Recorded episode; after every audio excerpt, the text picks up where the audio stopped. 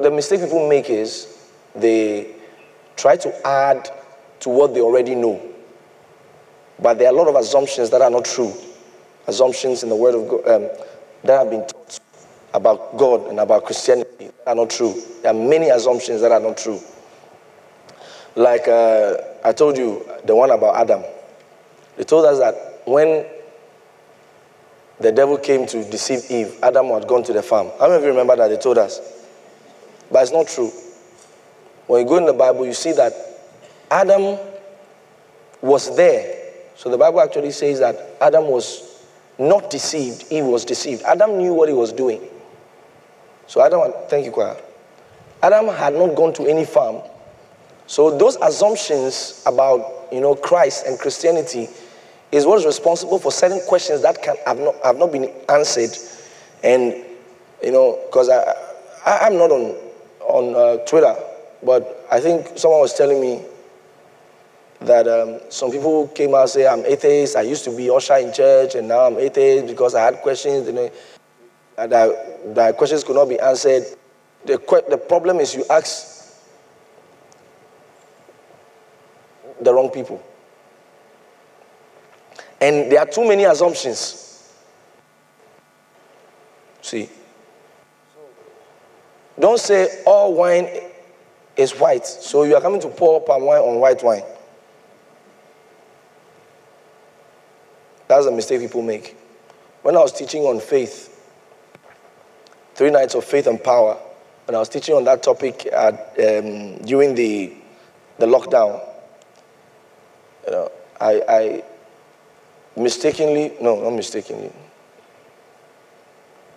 chanced on the comment section, and when I was talking, I was just about even defining faith. Somebody started writing, you know, yes, faith. I said, will you shut up? Can you show me your faith? Do you have any evidence of what you are saying? You know, that has plagued many Christians. They think they know. And there are too many assumptions. I mean, 21st century, by this time, someone is still quoting Deuteronomy 22 verse 5. By this time.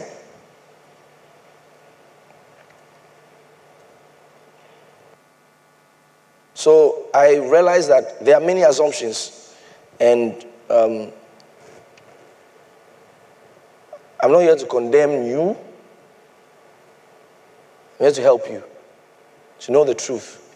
And I tell people, when I tell you I'm going to teach something,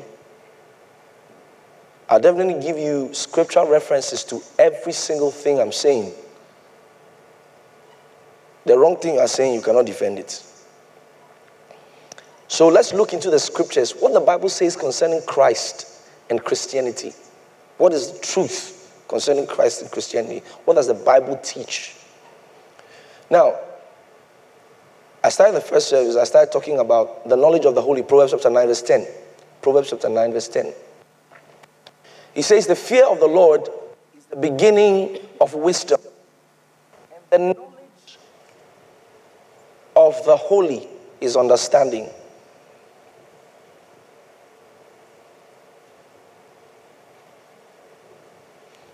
The fear of the Lord is the beginning of wisdom, and the knowledge of the holy. What is the knowledge of the holy? It is not the knowledge of the Holy One. He's not saying the knowledge of the Holy One. He says the knowledge of the holy. That means there is the knowledge of that which is sacred, that which is of God. What is holy? Anything that is of God is holy. So it says, the fear of the Lord is the beginning of wisdom, and the knowledge of the holy is understanding. That means when you come into the knowledge of that which is sacred, the knowledge of the holy, anything that is of God is holy. So the Bible talks about the knowledge of the holy, and that is understanding. And it is the knowledge of the holy that brings you into the understanding of reality. Of life. So what is God telling you? That you have to understand life. Like, for example, when you go to school and they teach you about, you know, finance and all that, they will tell you that if you're able to save more, you make more money. But when you come to the knowledge of the holy, he says that the liberal soul shall be made fat. So the knowledge of the holy, he said, that one is understanding. So what God teaches, all right, that these are my paths, these are my ways. For example, tithing is knowledge of the holy. Because how does it make any sense? You know, there's no school that teaches tithing. Yet still, they got the principle of tax from that.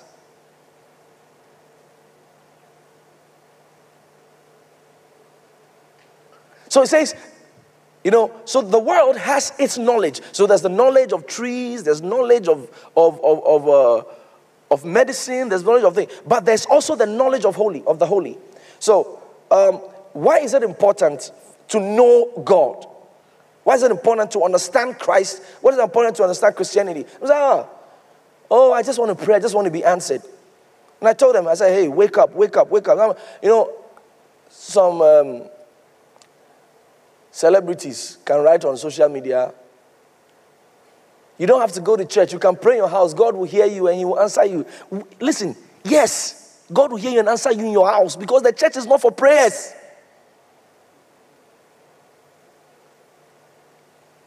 To church because of prayers. The temple parted for a reason. So it's not because of prayers we are in church.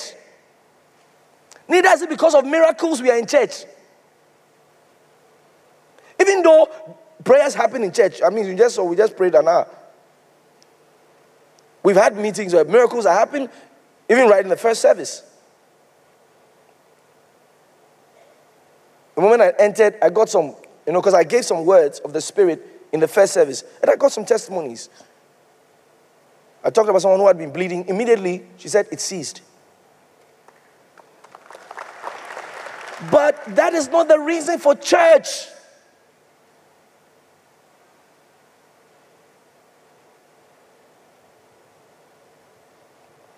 So, there is a knowledge of God that might not come to you until you are taught the ways of God. Go to Isaiah chapter 2, verse 2.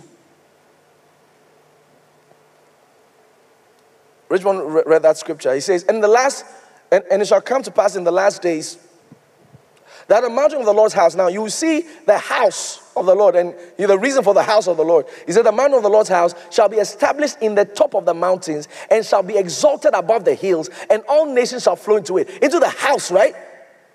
Am I right? The house of the Lord. He says, and many people shall go and say, come ye, let us go up to the mountain of the Lord, to the house of Jacob, and he will give us miracles. Oh, is that what your Bible is saying? No, which Bible are you reading? Yeah, I'm saying, and he will give us miracle money. And he will teach us of his ways, and we will walk in his paths. For out of Zion shall go forth the law, and the word of the Lord from Jerusalem. So what is the reason for the house of God? That God will teach us his ways and that we will walk in his paths. So they are ways of God, they are paths of God. That's what we call the knowledge of the holy. So it's so important that we are growing in the knowledge of God. I talked about it last week. I said you must grow in the knowledge of God. Don't just say, I just need God's help. Let me pray. Because a lot of the things that you are praying about, if you are growing in grace and you are growing the knowledge of God, you realize most of them are not prayer points. A lot of the things you are praying about, some of them you are currently praying about, most of them are not prayer points because when you grow, you realize they are not prayer points. And I've been giving this example all the time, and I like the example. It's like a four-year-old girl praying for breast. Like, Father, won't you answer me, Lord? Then her whole family joins her in fasting.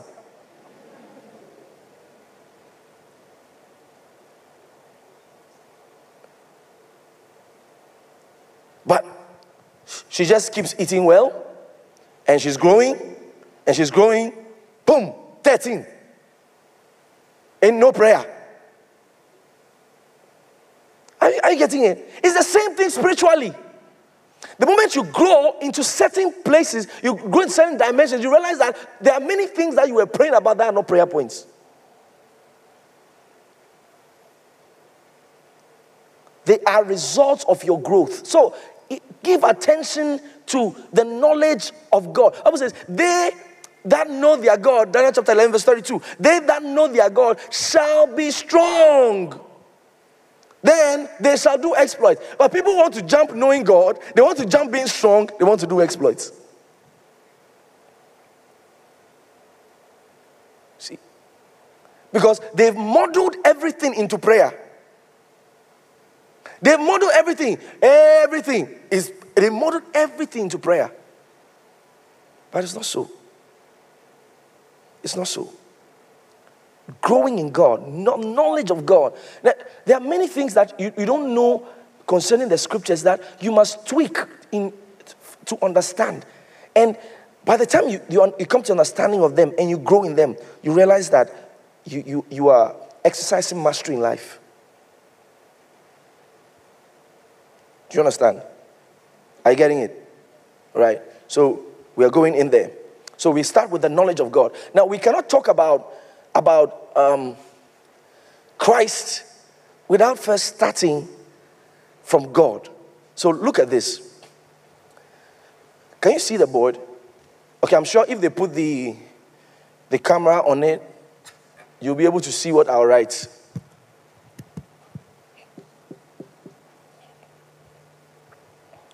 You can see it. Now, you and I are here. But we will not really understand where we are, its advantages, and what we stand to, express here if we don't understand this. Because a lot of Christians understand just this and this. Many Christians are in oblivion about this. And if you are in oblivion about this, you are not likely to understand this. So I answered certain atheist questions in the first service. I said, if an atheist says, if there's God, why is there this? If there's God, why is there that? The problem is not your question. The problem with what you are asking now is, you have created a God in your mind. You have given him a role to play. Once he doesn't play that role, you say he's not there. Because for you to assume that if there is God, why is there this? That means you are assuming that gods are supposed to do this. So you have created God, and you want him to play the role you have given him. So if there's truly a God that you are lesser than in knowledge and wisdom, the wisest thing to do is to rather find out, how does this God thing work? Am I right? Or you have another opinion? I'll take questions, don't worry. If you are human, when we talk about, faith, all right, people don't realize that science is also a very big leap in faith. Because of hypothesis.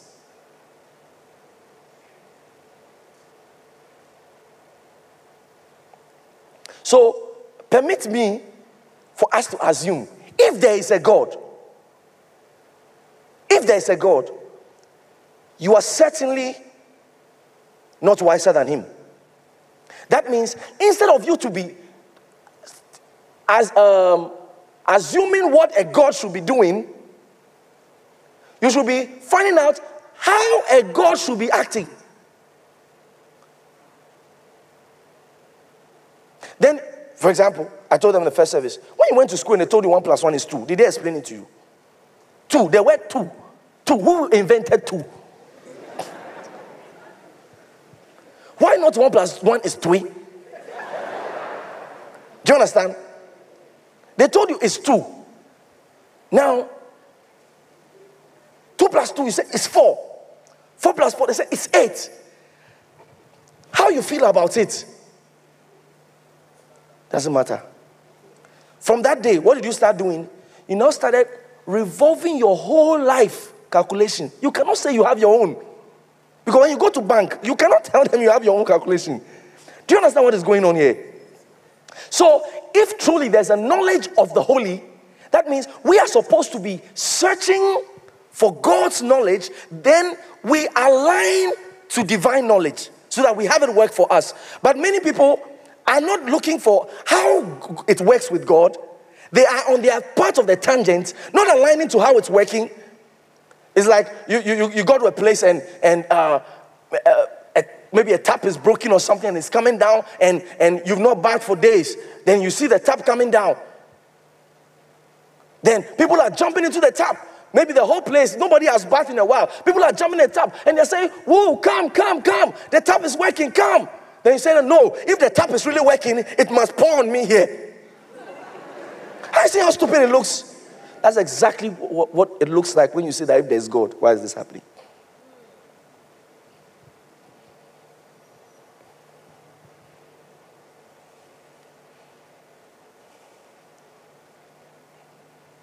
Okay.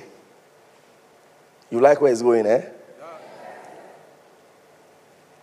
So those are weak assumptions. I need something wiser. Because they immediately say, if God is all powerful, hold on.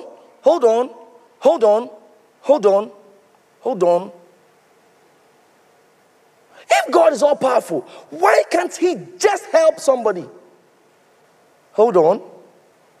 All powerful, yes. Just help somebody, is that in the clause? Because not every rich man is supporting everybody who does not pay fees.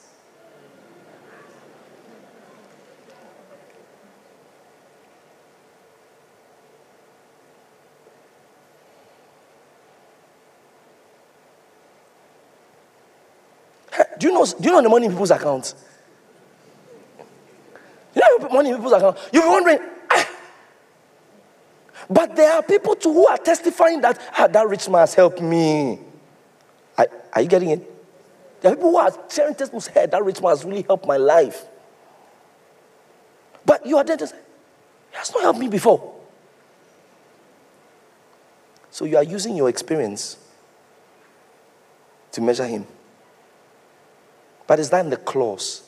So the question is, okay, if God is all-powerful, how does that all-powerful thing work? Do I have a role to play? Or is it just supposed to work? You see, no questions.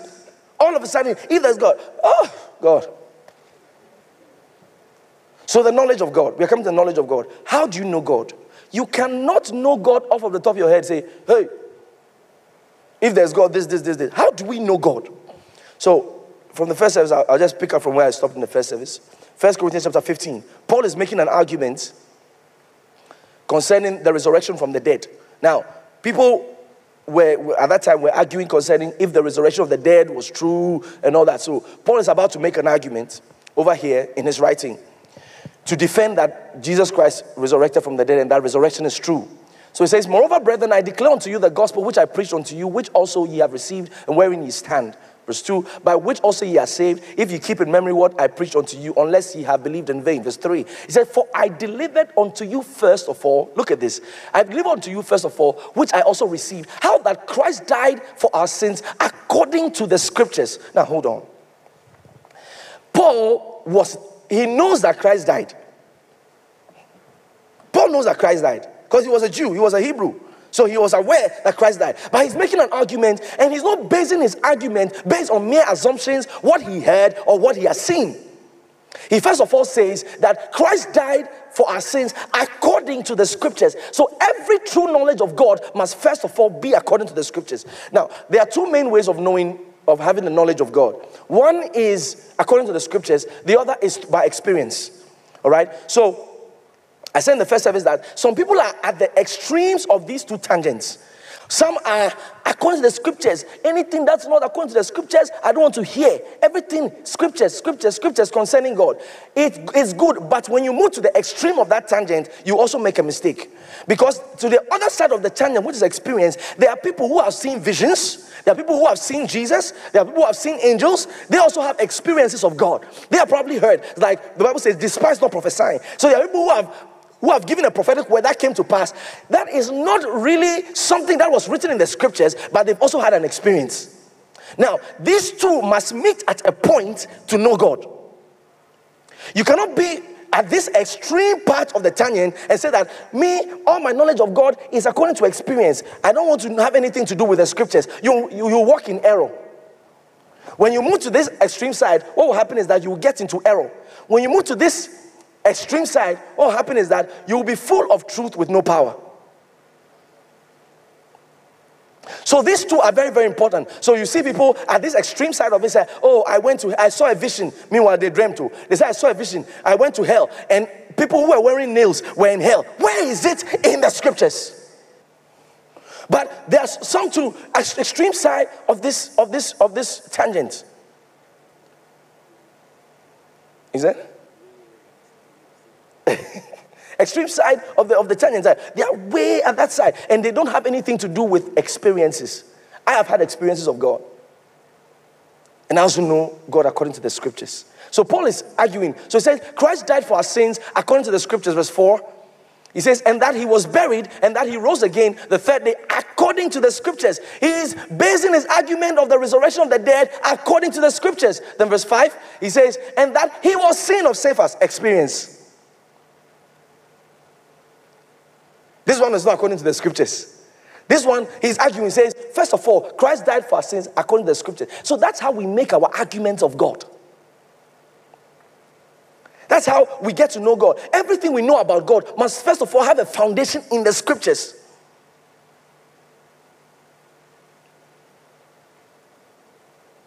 Now, when we talk about the Scriptures, we see something very striking and very amazing. We see the old and the new. Jesus Christ said, you cannot put old wine, you cannot put new wine into old wineskin. What was he talking about? He was talking about the old and the new. The old and the new. So you look into your Bible, you see Old Testament and New Testament. Old Testament and New Testament. And I explained the first service that, you see, the old... So we are starting with the Scriptures. We'll later come to the experience. Let's start with the Scriptures. One of the reasons why I can tell you that the Bible is a book that you can trust in its submission is that, you know, some people say that the Bible was written by the white man. One white man sat down and wrote it. That's a very big lie. So they say, Bible. The assumption about the Bible is that it's a book of rules.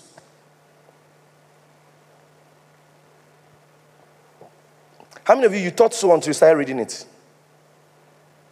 You thought it was a rule book. Like, don't do this, do this, don't do this, do this. You thought that was... But no! The Scriptures, the Bible you are seeing there, it is the revelation of God. You understand what I'm saying very soon. Now, say, okay, what is a Bible? Bible. Someone say, basic instructions before leaving earth. It's a big lie. You see, that's the thing. We think it's a book of rules. Say, basic instructions before leaving earth. It's a big lie. The word Bible comes from the Latin word biblia, meaning a library of books. That means the Bible is not one book. It was a number of books put together to form a library. So what you are holding there is a library. A library, listen how amazing that this book is. A library of books that span, especially the Old Testament, that span 1,500 years. Some of the authors never met themselves, yet they prophesied the same thing. Have you seen Isaiah chapter 2, verse 2? Isaiah chapter 2, verse 2. Go to Micah chapter 4, verse 1. But in the last days it shall come to pass that the mountain of the Lord's house of the Lord shall be established in the top of the mountains. When you check history, the time Micah prophesied this and the time Isaiah prophesied it, the time span was about 500 years. They never met themselves. Now, when you raise this argument, people now say, okay, what about certain books that were taken out? That there were books that were written that are not in the Bible, and they call it the Apocrypha. Why is the Apocrypha not, oh my God, why is the Apocrypha not in the Bible? So they say that, they have taken books out. Let me tell you why some of the books are not there. This is the reason.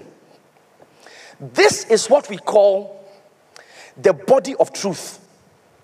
The body of truth. Because the Bible is supposed to follow a storyline. Because in those days, the number of books that were written were many. Joshua made reference to the book of Jasher. That means there was a book called the book of Jasher. Why is the book of Jasher not there? Now, the books that were written those days were many. So not every book can make it into the body of truth because it's supposed to follow a storyline. It has to start with God. Then go to God's nation. Then from God's nation, the Christ will come. Then through the Christ, the church comes. So any book that did not support the storyline was not added because it is not relevant to the body of truth. Now, in the knowledge of the body of truth, starting with God. Now, in every history, okay, I told you, that's why I told you, right, bring writing material. Right. In every history, there are two major things that are considered. Selection and collection. You know, when I was getting ready to come and say, I was like, God, what I'm going to say, is it not above their head? Is it above your head? Huh? Please let me be sure, so I don't go past a certain line. Is it above? Then no, I'm not. Okay, all right. Then let's move. Let's move. There's selection and collection. Why is there selection? Because you cannot write history on somebody's life. You cannot write the whole thing. And he bathed. And after he bathed, do you understand? And after he bathed, he took the pomade. And after, so John even said, some of the miracles of Jesus were not covered. Why? In history writing, you have to consider selection.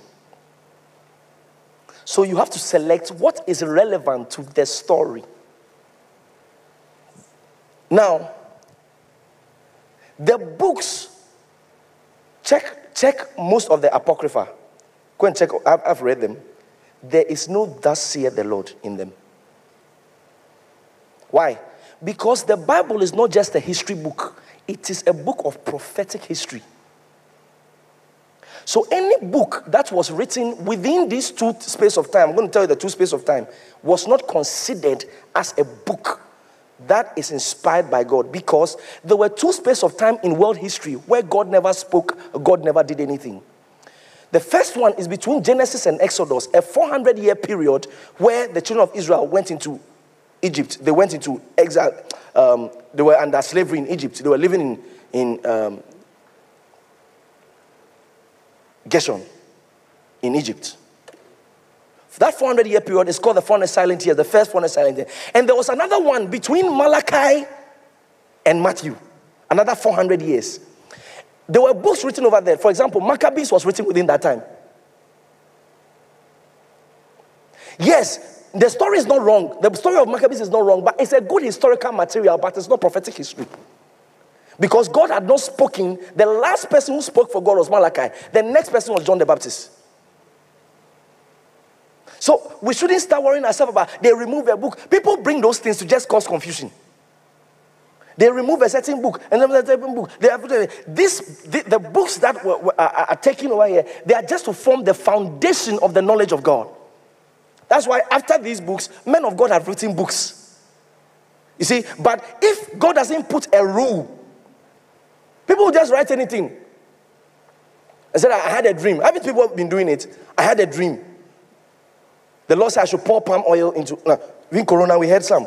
Someone said he had a revelation that look into your Bible. You will see hair. Take the hair, put it into water, and drink it. You open the Bible. You skip the verses. You were looking for human hair. Bone Street. That's how you get to know that Christians don't read their Bible. You took the Bible, you were able to open it all. You skip Isaiah 54 verse 17, no weapon formed against me shall prosper. You went past that one and you were looking for hair. I've told you about African Christianity, that's one of the magic. They're into magical things. So I am not against experiences, because some people's only Bible they'll ever read in their life is the miracle that happened to them. Like the blind man who was healed by Jesus. Is that me? They asked him, is this man who healed you? Is that me? I don't know anything. All is no, I know is that once I was blind, now I see. So some people's only knowledge of God will be their experience with God. Are you listening to me? Some people too, their faith is strong because of the scriptures. Both are fine, but both have to marry at a point. See, so the old and the new. What is the reason of the old and the new? Someone say, you know, people say, you people when you always say, in according to the New Testament, are you saying we should throw away the Old Testament? Should we throw away the Old Testament? No, no. Give me Leviticus chapter 26.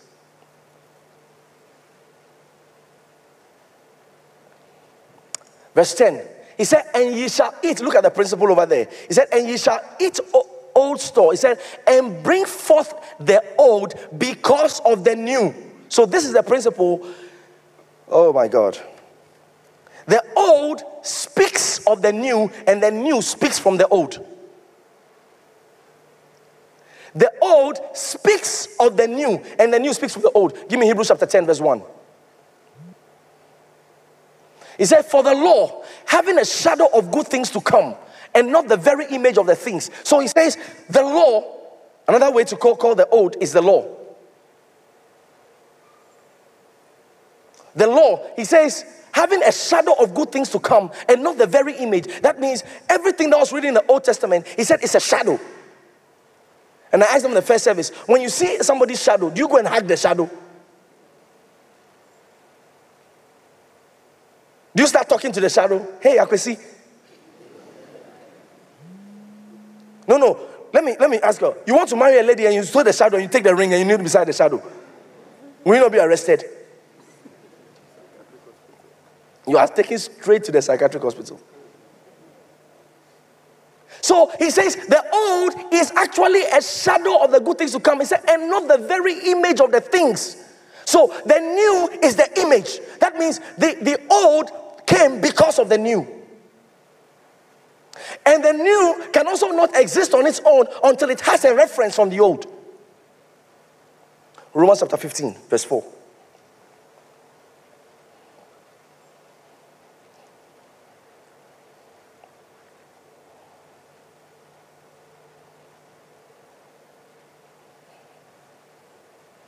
He said, for whatsoever things were written aforetime were written for our learning.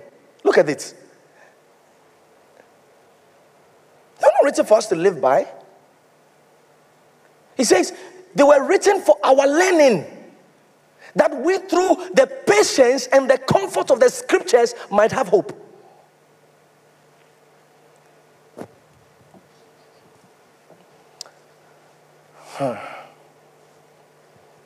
So let's take a little journey into the old.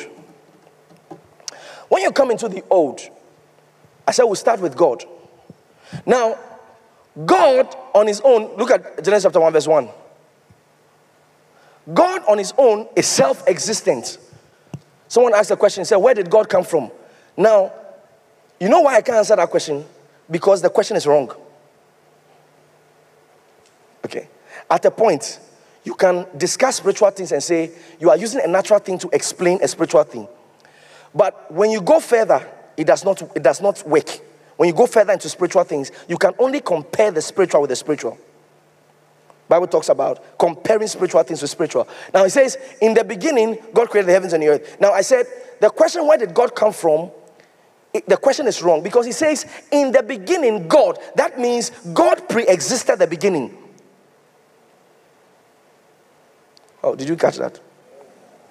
He said, in the beginning, God created. So God was before the beginning. That's the meaning of this. In the beginning, God created. So God pre-existed the beginning. So he says, in the beginning, God created. Now, God, the reason why the question, where did God come from, is wrong, is because if he is God, if he ever came from somewhere, the place must be God.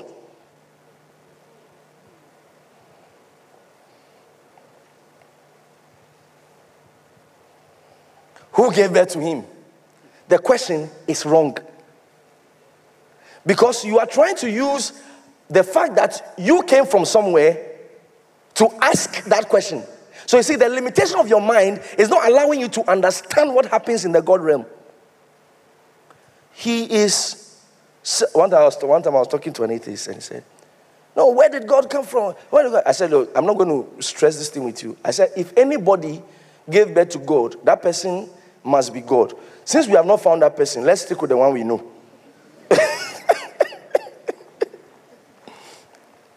The meaning of it, God means self-existent. He must be self-existent to be God.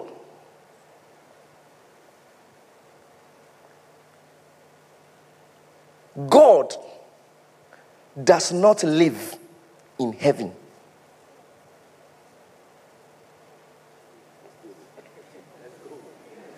Should we go?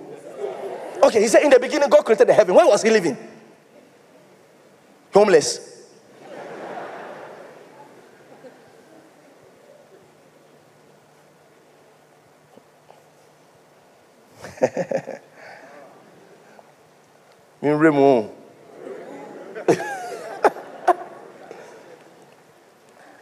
God.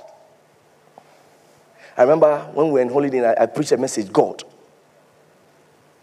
If I take God, we will be here for weeks. God, that topic alone, God.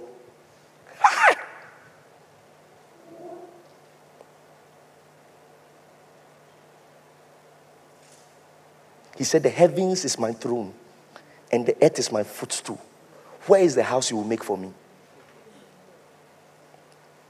You see, God does not leave his throne, because his throne is not a chair.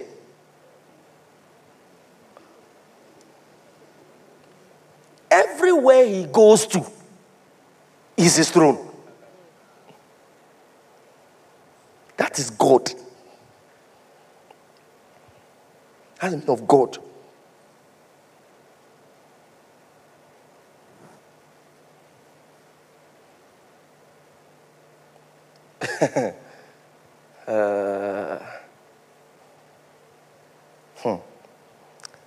But how does God have a son? That's also another mystery. I'll explain that. But I don't know if I'll do it today. And God has a spirit. But, let me help you to understand Holy Spirit. Because the Bible actually said God himself is a spirit. So how does God, who is a spirit, have another spirit? Let me tell you. Are you listening? Bible calls the Holy Spirit the spirit that proceeds from the Father. So he's called Holy Spirit because he is that part of God that can leave God. Holy means separate, severed spirit.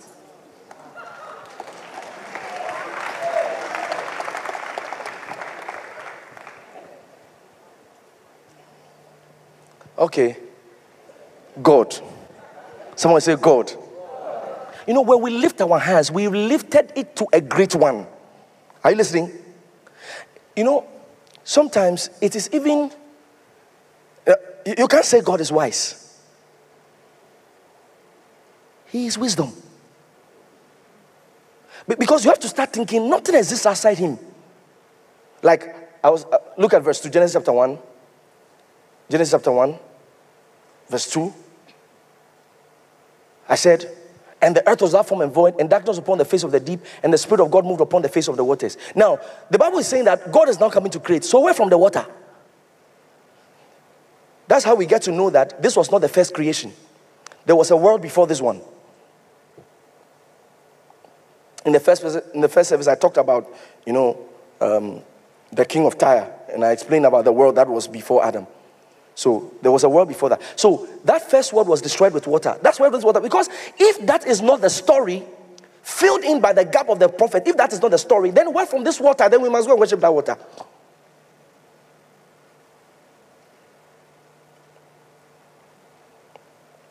So God is a spirit. He is not human. So you don't start trying to understand God based on your understanding of humanity. Now, this God, now time will not permit me because you all know the story. He created Adam and all that. I want to move straight to Israel. Now, this God now wanted to make transactions. Listen, he wanted to start making transactions with men. Because his redemptive plan, the moment Adam sinned, he said to the woman, he said, the seed of the woman shall bruise the head of the serpent. What's the seed of the woman? Woman doesn't have seed. Seed is from the man. So what was God saying? God was prophesying the redemptive plan. He said, the seed of the woman shall bruise the head of the serpent. That means the way that the devil will be destroyed, the head of the serpent, the authority of the serpent, the way the devil's authority over men will be destroyed is that the woman will give birth to something without the agency of a man.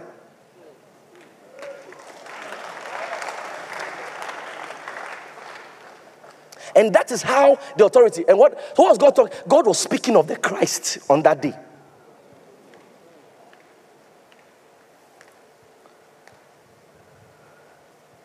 So God now started that process. And in starting that process, he has to take a nation because the whole world was now filled with sinful people. So he has to take a nation. Now, from that nation, he has to groom that nation, then bring the Christ out of that nation. Look at this. So God now started transaction with men. Now, there were many covenants that Bible scholars talk about. They talk about Adamic covenant. They talk about Noahic covenant. I don't want to focus on those covenants. I want to go straight to this one. Now, God starting with this, there's what we call covenants. And covenants come as a result of altars. So if God, who is in the spirit or in the heavens, in the spirit, for the sake of the carnality of people's minds. So let me use the heavens. If God, who is in the heavens, now wants to transact with man who is on earth, there has to be a meeting point. Because, understand this, God, okay, write this down. God is known as four things in the Bible. Four major things. There are other things he's known as, but four major things. He's known as a father. He's known as a king.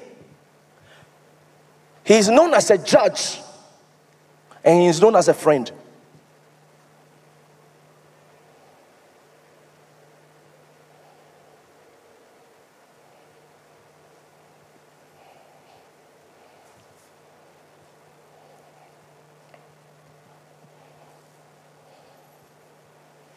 Now, because of these things, especially this particular one, there is a lot of legality. There's a lot of legality in the realm of the spirit. So, when you go to, who here, tell me the truth, you have visited a shrine before, you have done with it, tell me the truth. Oh, we just want to learn a thing or two. You have visited a shrine before, come. I want to explain to you how spirits work.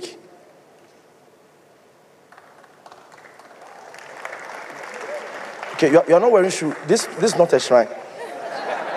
Give me a microphone. Because it looks like another shrine is this. What were you looking for? You were looking for money. You are eye red. I like that. What did they ask? What did they tell you?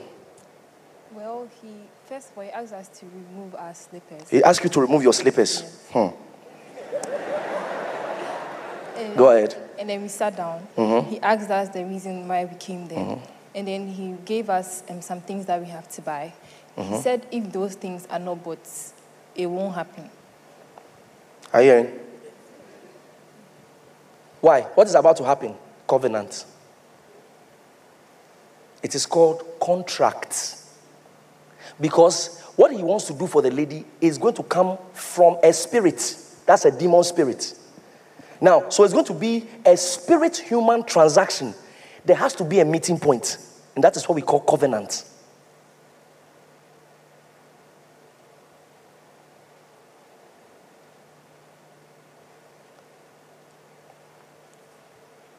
Did you buy the things?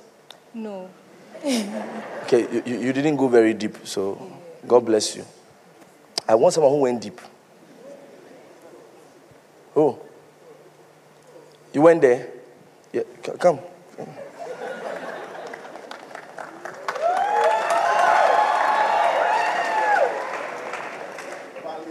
Tell us everything now. Okay. All right. So,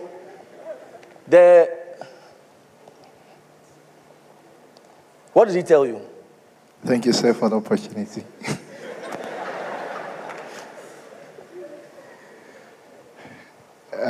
No, hold on. I want to ask you for a question. When you say that Jesus died for you, what do you think happened? Since we think God is all powerful and he does anything, why did he wake up one day and say, hey, everybody, saved? No, talk to me. But God had to go through a procedure. Even, the way God followed the procedure, it was so, there's a word I want to use, a certain English word. If I don't find a word, I will not continue preaching. It was so meticulous. Come on. The way God followed the procedure was so meticulous, even to the extent of, since Jesus was the Lamb of God, the high priest had to lay hand on him. And the high priest had not laid hand on him. So the Bible says that year, the chief priest slapped Jesus. And the Bible says that slap was how he laid his hand on Jesus. You never see it in the Bible. Let me show you.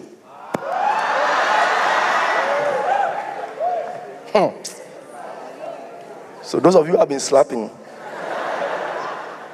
you have been laying your hands.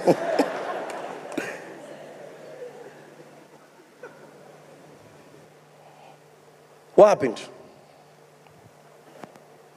Thank you, sir. So when you get there, the first thing that happens is that you are informed of the rules that actually govern that shrine. Like she said, do not wear slippers, or you would have to come in backwards. So you have to do what? You have to enter the shrine backwards with your face turned against the entrance. Because those are the laws that have been instituted by the spirits that you are actually coming to invoke. So you cannot walk how you like? No. What if you like Apache do? Like, man. There's no. So like how you want is not allowed? No. What if you don't agree? Like you said, no, that's not how they do it. Sir, you do not have an opinion there, because it's about laws. It's about laws and regulations. So you do not have an opinion. You are given one. And say you are told what you inquire of the spirit.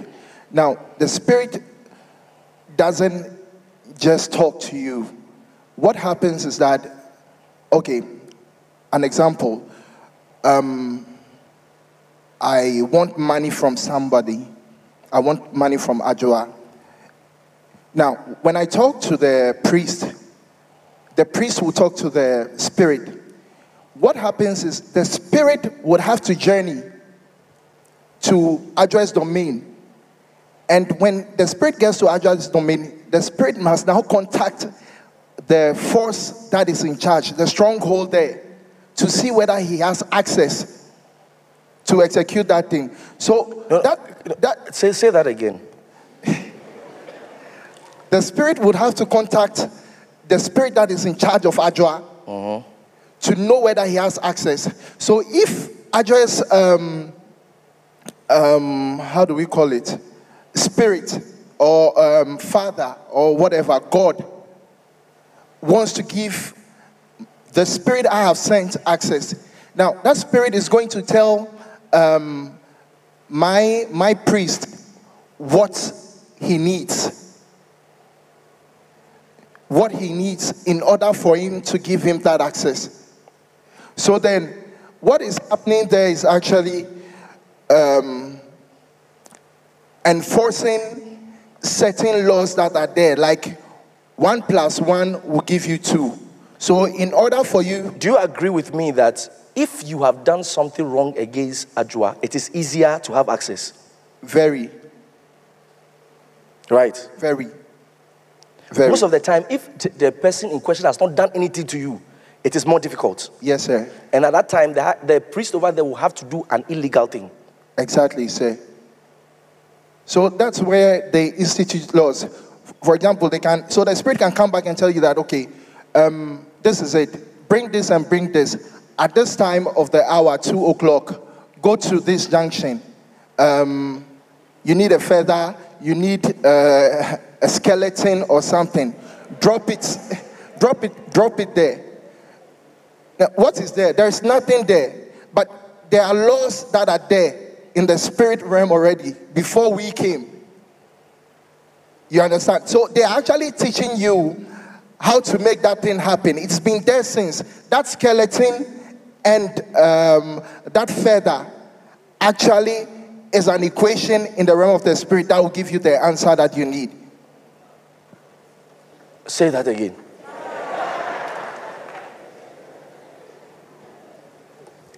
So you are actually engaging laws throughout. So spirits don't appear on human stratosphere except there is a point of convergence. Exactly. Exactly. And those are the demands, because the possibilities are locked up in the demands. The provisions that you want are locked up in the demands. So it is on the strength of fulfilling those demands that the spirits actually begin to operate. So when God... Thank you so much. Yes, sir. Now, look at this. I'm taking off from where he spoke. When God now started wanting to deal with man, because God wants to save man, so God wants to start dealing with man. What he did was, he began what was called a covenant. A covenant. Now, some people say, oh yes, that is why we are in covenant with Jesus. You are not in covenant with Jesus. I said today, we will break, destroy the tables. I said there are too many assumptions, and we must move them. The mind that you are in covenant with God, the mind that you are in covenant with God is what makes you think that you are not eligible for certain things when you are actually eligible for them. I'll come to that. God wants to start dealing with man. He's going to create a nation. He starts what is called a covenant. Now he starts a covenant with Abraham, Genesis chapter 17. He looks for a man called Abraham. Verse 7. And I will establish my covenant between me and thee, and thy seed after thee in their generations, for an everlasting covenant, to be a God unto thee and to thy seed after thee. So he says, I'm going to start having a covenant with you and with your seed. We'll come to that. Then he says, what I've set with you is an everlasting covenant. So write down everlasting covenant.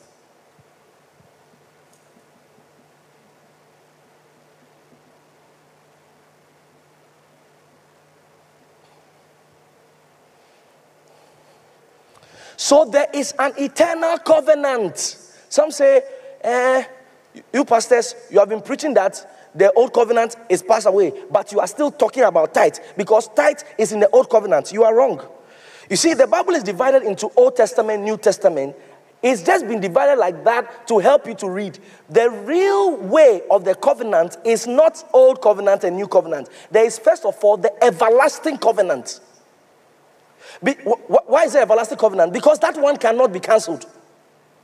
And Abraham paid tithe. Isaac paid tithe. Jacob paid tithe. So even if the Old Testament is cancelled, that one cannot be cancelled, because that one is an everlasting covenant.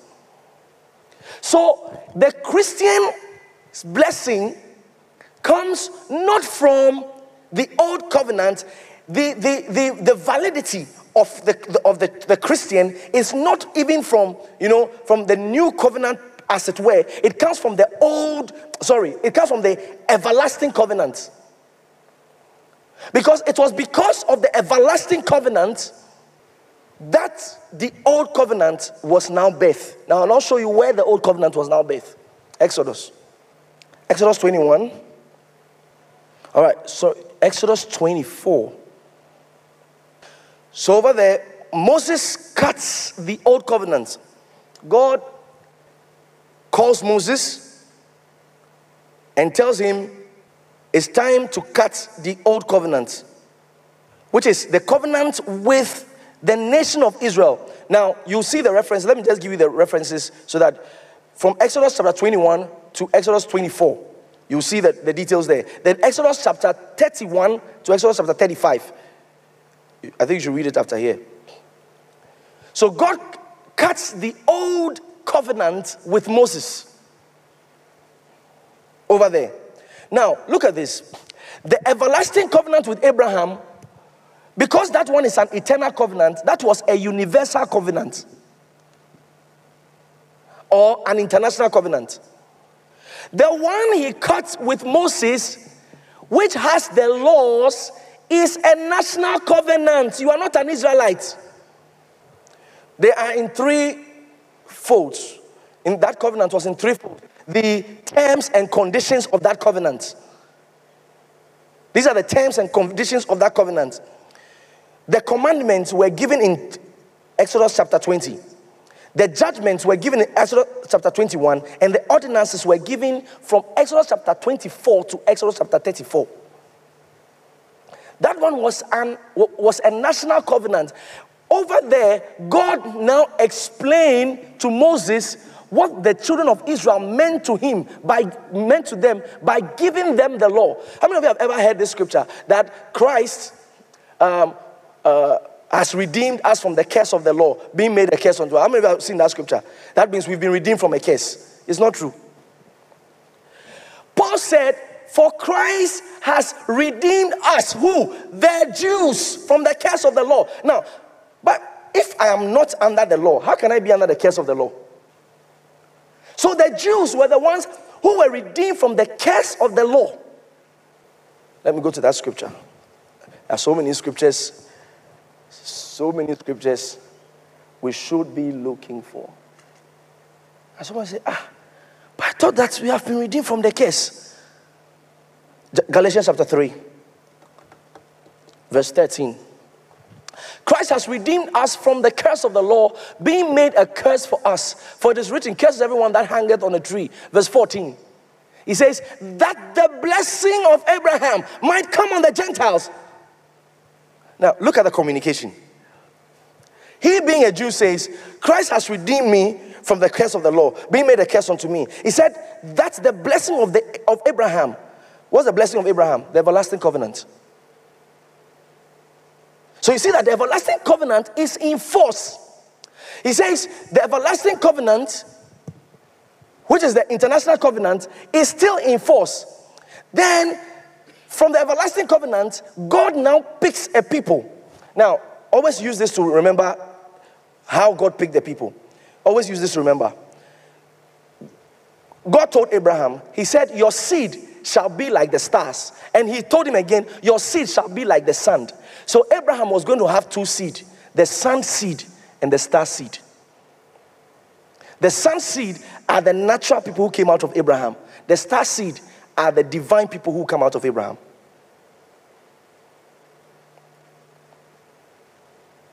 So the everlasting covenant is in full force. That is what we call the blessing of Abraham. So you see Christians singing, Abraham's blessings are mine, Abraham's blessings are mine. They are correct. Because when God, you see, the Jew was condemned for not doing the law. So he was under the curse of the law. The Gentile was condemned by the presence of the law because he has no business not doing the law because it was never given to him. Do you understand? This brings me into this. Even the new covenant, I have no business with a new covenant because, oh my God, thank you, Lord. I have no business with a new covenant because how do I call it new when I was not part of the old? Jeremiah,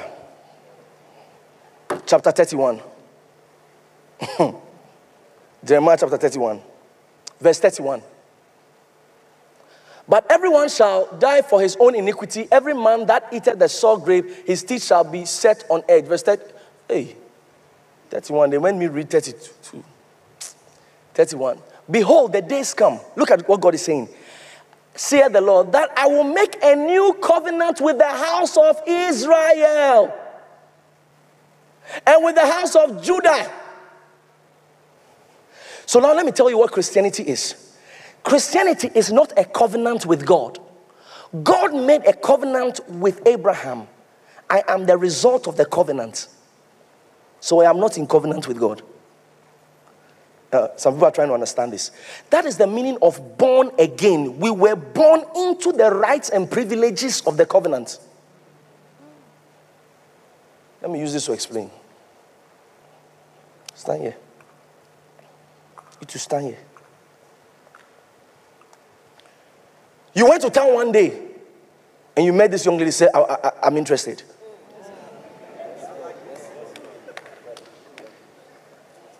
I'm not prophesying, please. You went to town one day and said, you are not going back home until you meet this lady. You met her at the bus station. You said, you look familiar. She said, no, I don't know you from anywhere. Said, oh, where did you school?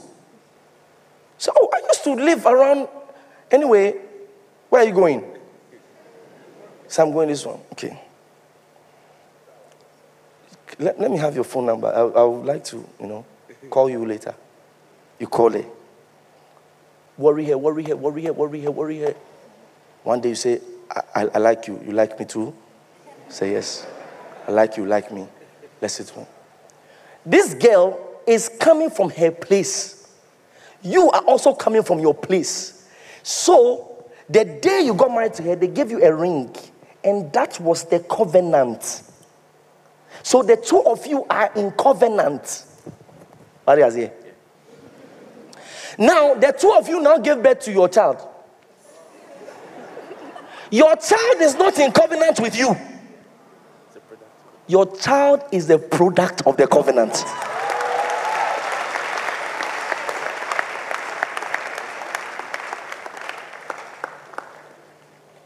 Is it making sense now?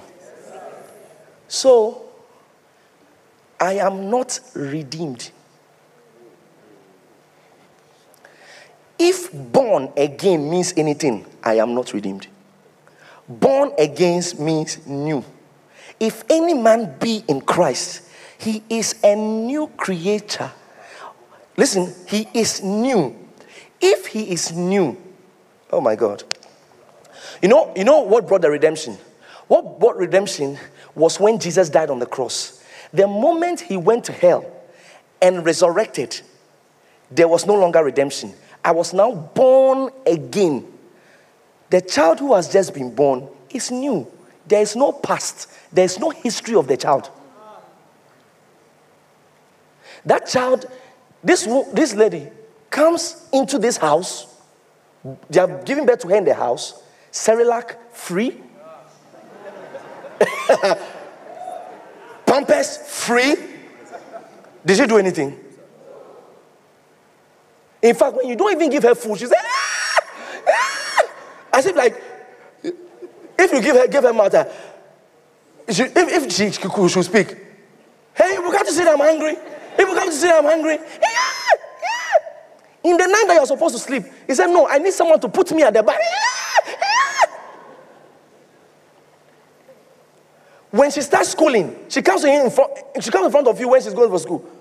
Money. Like, the insolence. The disrespect.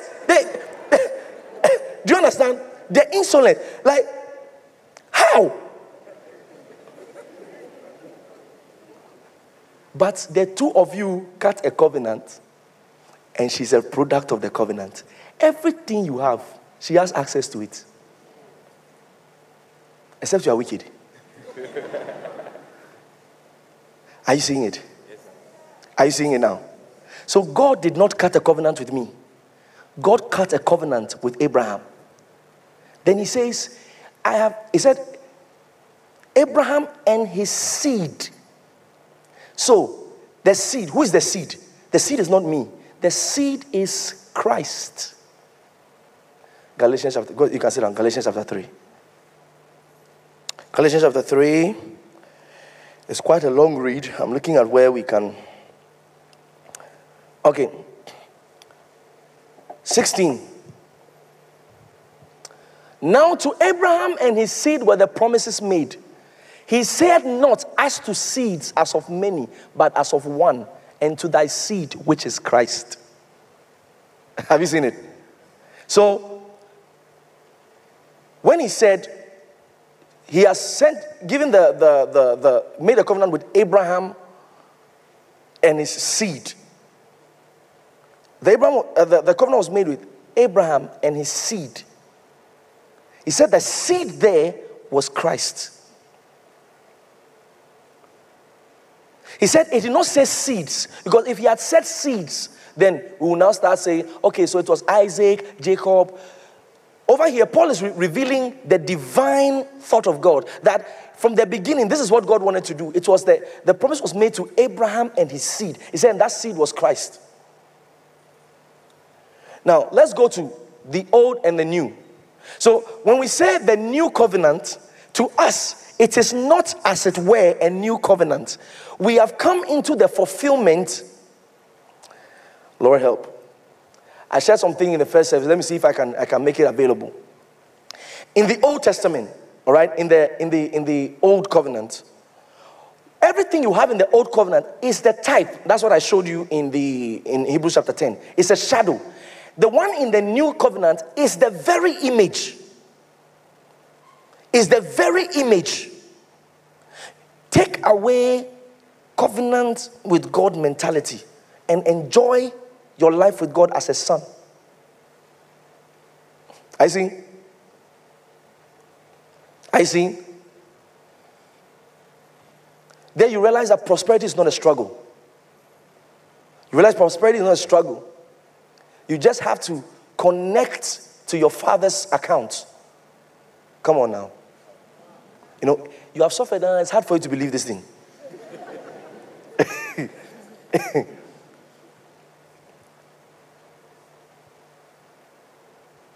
My daddy owns everything. Do you understand? No, think about it. Think about it. Think about it. If they called you today, that, what's your name? Is that Benjamin? If they called you today, that Benjamin, we are really sorry. Benjamin, Benjamin, we would like to apologize. How old are you? 20. For the 20 years of your life, something happened. We didn't tell you, Benjamin. You'll be wondering, what's happened? What happened? What happened? Oh, Benjamin. Benjamin. Oh, please forgive us after we tell you. Will you forgive us? Yeah, he said he'll forgive us. Benjamin, news just came to us 20 years ago at Kolebu. When they gave birth to you, you were actually Nanado's child, but they exchanged you for...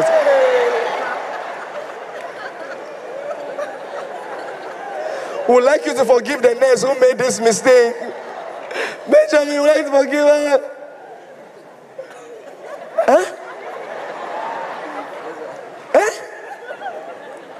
The Benjamin who probably walked in, you know, this is a rich guy, but the Benjamin who probably walked in with nothing. He will stand up. When we close church.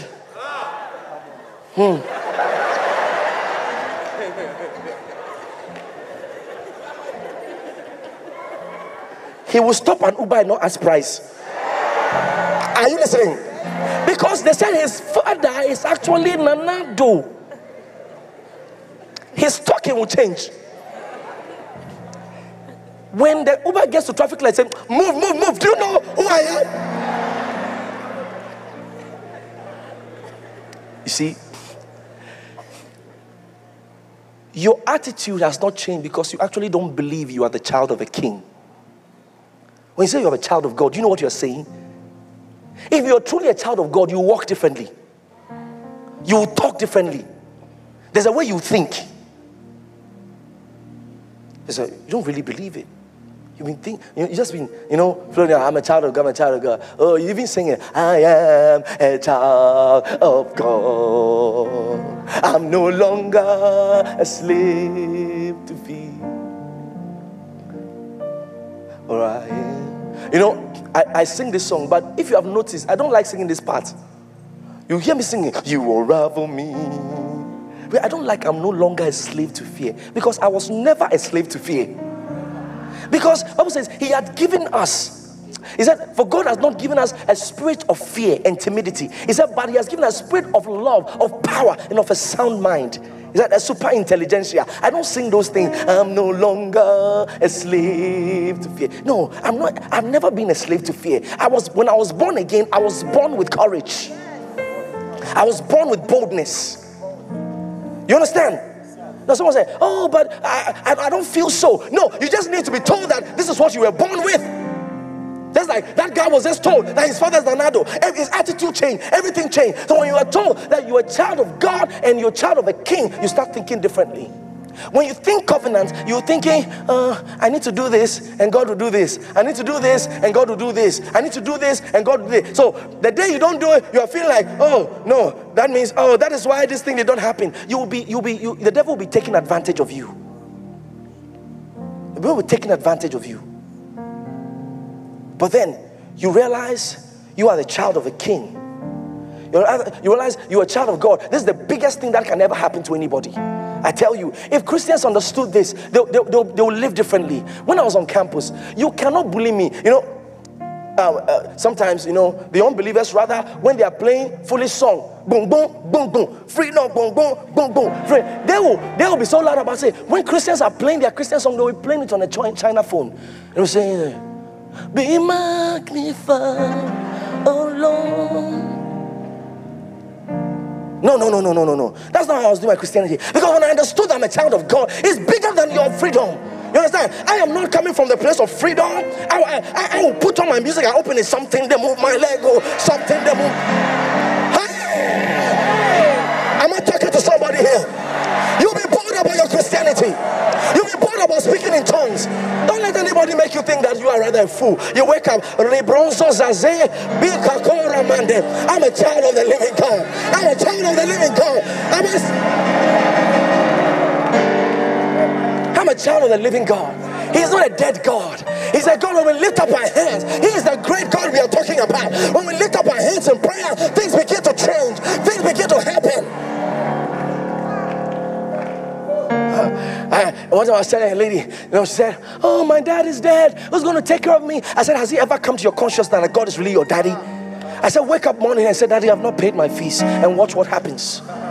Because you are thinking you have to suffer and suffer. I wake up one morning, I said, Daddy, I've not yet paid my fees.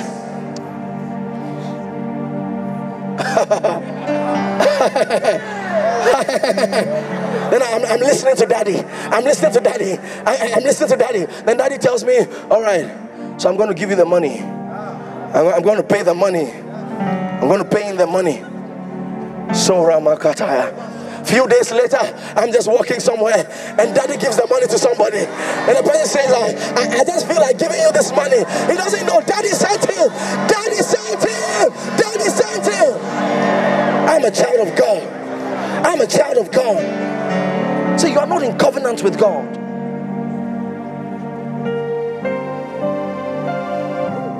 I'm a product of the covenant. You know, that means the covenant was waiting for you. You have to understand this. The covenant. Now, you know, some Christians have been saying, oh, I'm counting on the promises of God. And the promises of God. The promises of God. Be waiting. Promise. Be waiting. Promise. For you to understand the old and the new covenant very well. Are you with me? You see, go to Exodus. Exodus. I'll show you something right now.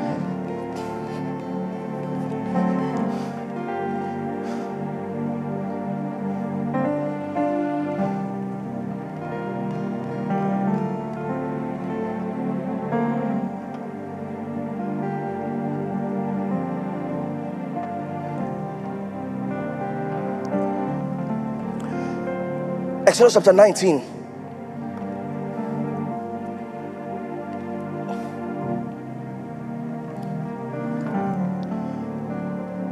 Verse 6. Now let's start from verse 5. Look at this. He says, now therefore, if you will obey my voice indeed and keep my covenant. He was talking to the people he was in covenant with. Israel, he was in covenant with Israel. That was the old covenant. He said, then ye shall be a peculiar treasure unto me above all people, for all the earth is mine. Then verse 6, he says, and ye shall be unto me. He says, if you obey it, he said, you will be unto me. That means if you don't obey it, you are not going to be unto me. That is a covenant. And ye shall be unto me a kingdom of priests and an holy nation. These are the words which thou shalt speak unto the children of Israel. He said, if you, it's amazing. He said, if you obey it, you're going to be a kingdom of priests. If you obey it, you're going to be this. If you obey it, you're going to be that. And that is how Christians are thinking. But look at this. Look at it very well. Look at the tenses used.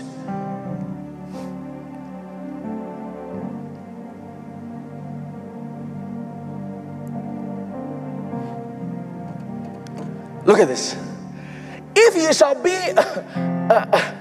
If shall be unto me, no, verse 5.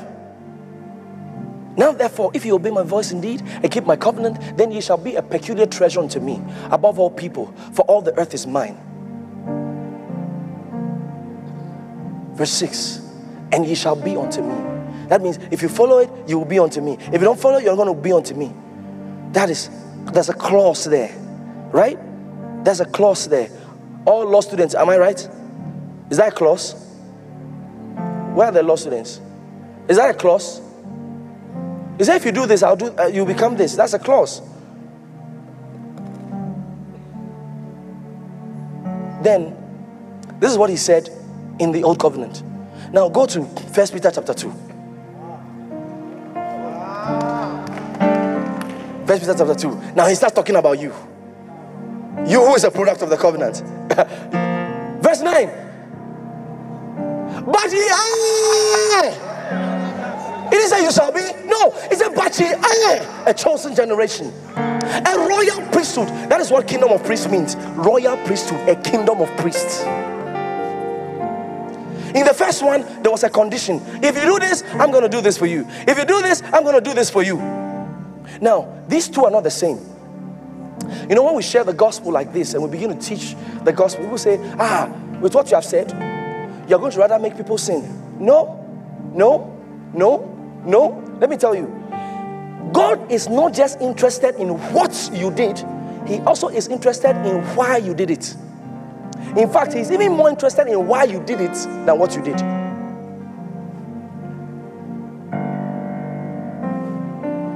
So you know what?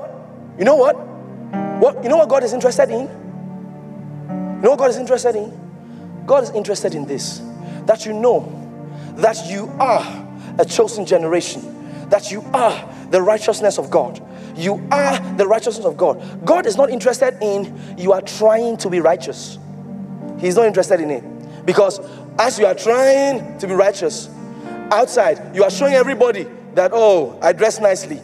God is not interested in that. God is rather interested in, I dress well because I'm the righteousness of God. Not, I am dressing well to be the righteousness of God.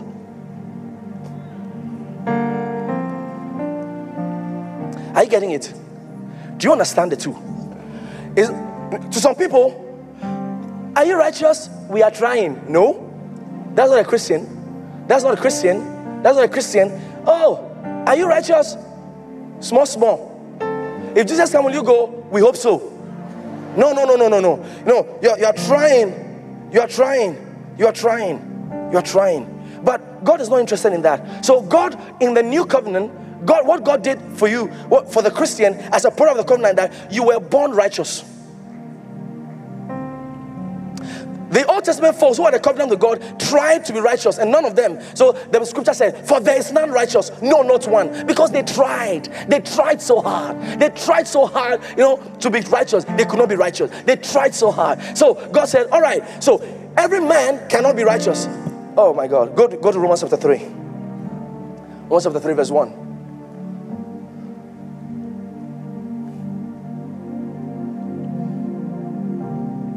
Let me tell you, for example, the reason I don't listen to secular music, all right?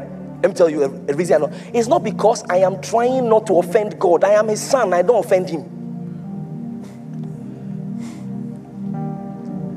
You don't understand the new God. I'm not trying to offend God. Or no, hey, if I do, God will be angry. If you say, God will be angry. Do you understand the new covenant? Bible says that He has made us accepted in the beloved. Do you know what the beloved means? The beloved is the clan where Jesus belongs. He has made us accepted. Said, thou art my beloved son, in whom I'm well pleased. So if He has made us accepted in the beloved, it means the same love that God loves Jesus, the same love with which He loves me. So what? So I look at what I am. Are you getting it? I look at what I am. Like there are certain ladies over here, you're probably born among boys. Then you start behaving like a boy. Then your mother will tell you, no! Girls don't behave like this. Am I right?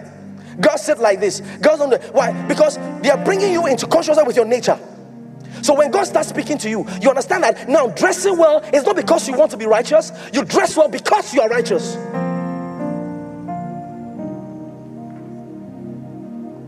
You're not trying to impress God. You don't fast to impress God. It's not how long your fasting is that will cause things to happen. You understand that as you're growing as a Christian, there are things you will do for your own spirit in your growth.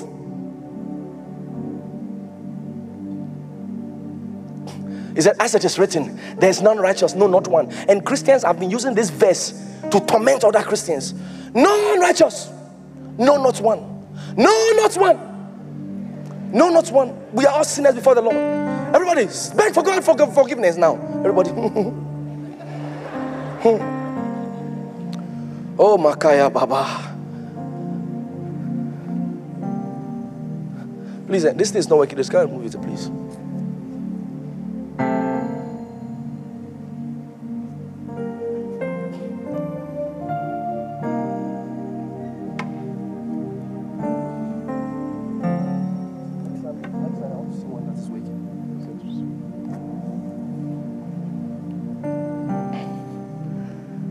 So Christians say, for there's none righteous, no, not one. It is an insult to stand before God's people and tell them that for all I've sinned and come short of the glory of God. It's an insult. Romans 3:23. Look at it. He said, for all I've sinned and come short of the glory of God. All right, then it looks like he's talking to us. No, he wasn't talking to us. He was making an argument. You know, the problem is, like a certain man of God said, he said, When you take a text out of its context, it is left with corn.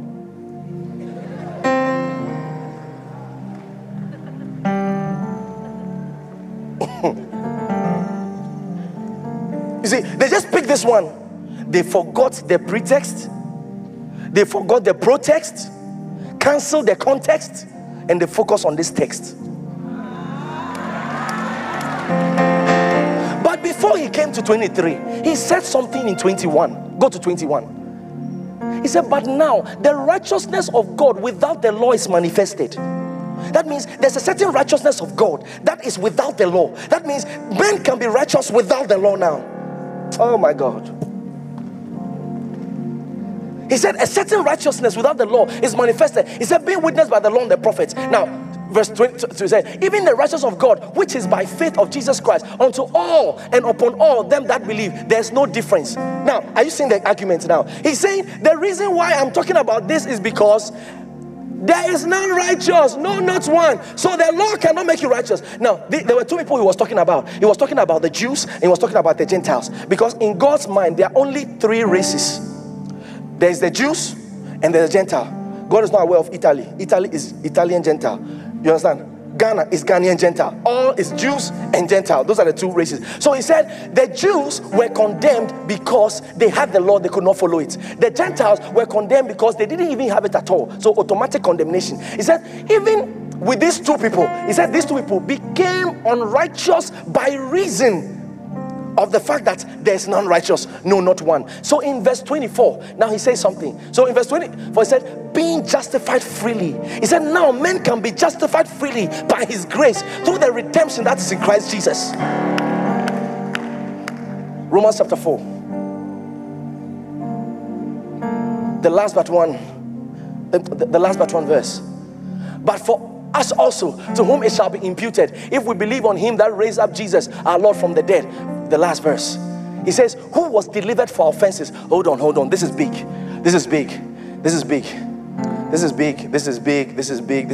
He said he was delivered for offenses. That means, that means when Jesus was delivered, it was because I did something wrong. Let me tell you something.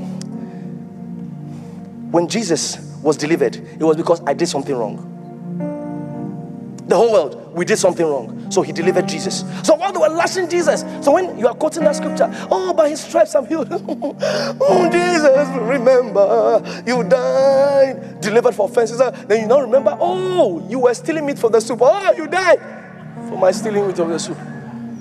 He was delivered for offenses. He was delivered for offenses. Now, the second part is bigger than the first one.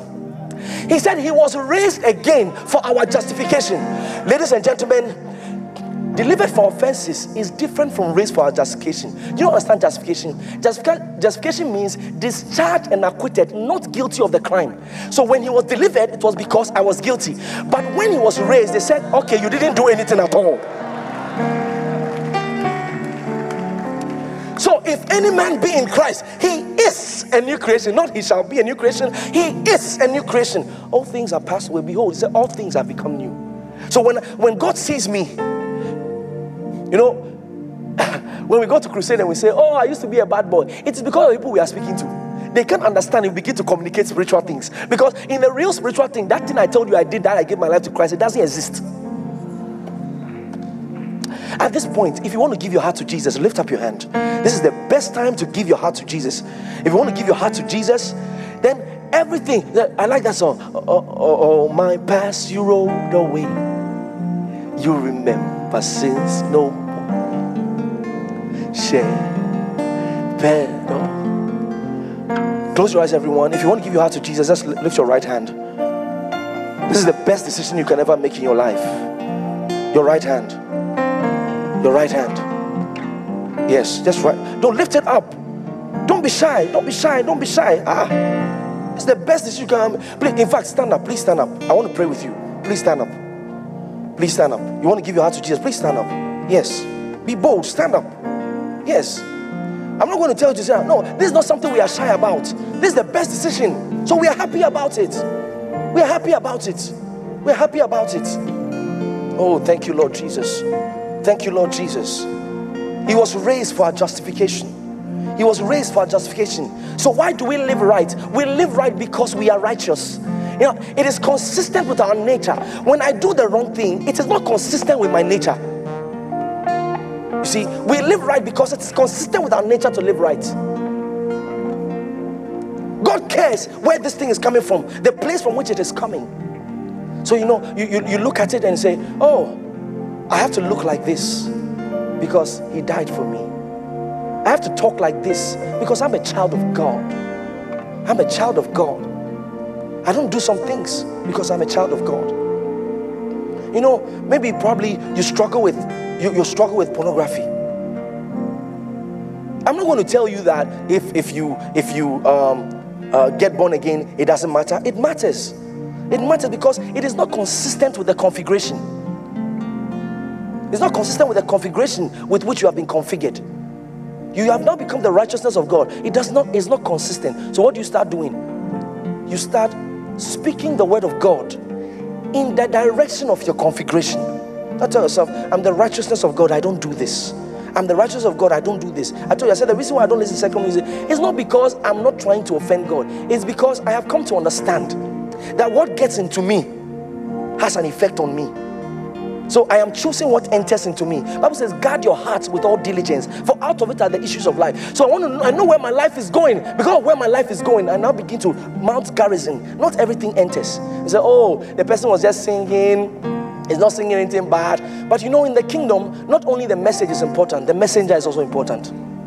Whoever is speaking that thing or singing that thing is also important. So I would rather stick with anointed people. When they sing and they speak words that edify my spirit. I'm so concerned about my spirit. You see the channel is coming from. But you can see some Christians struggling to be holy, struggling to be righteous. That's not consistent with what God has made you. You see, it's not consistent with what God has made you.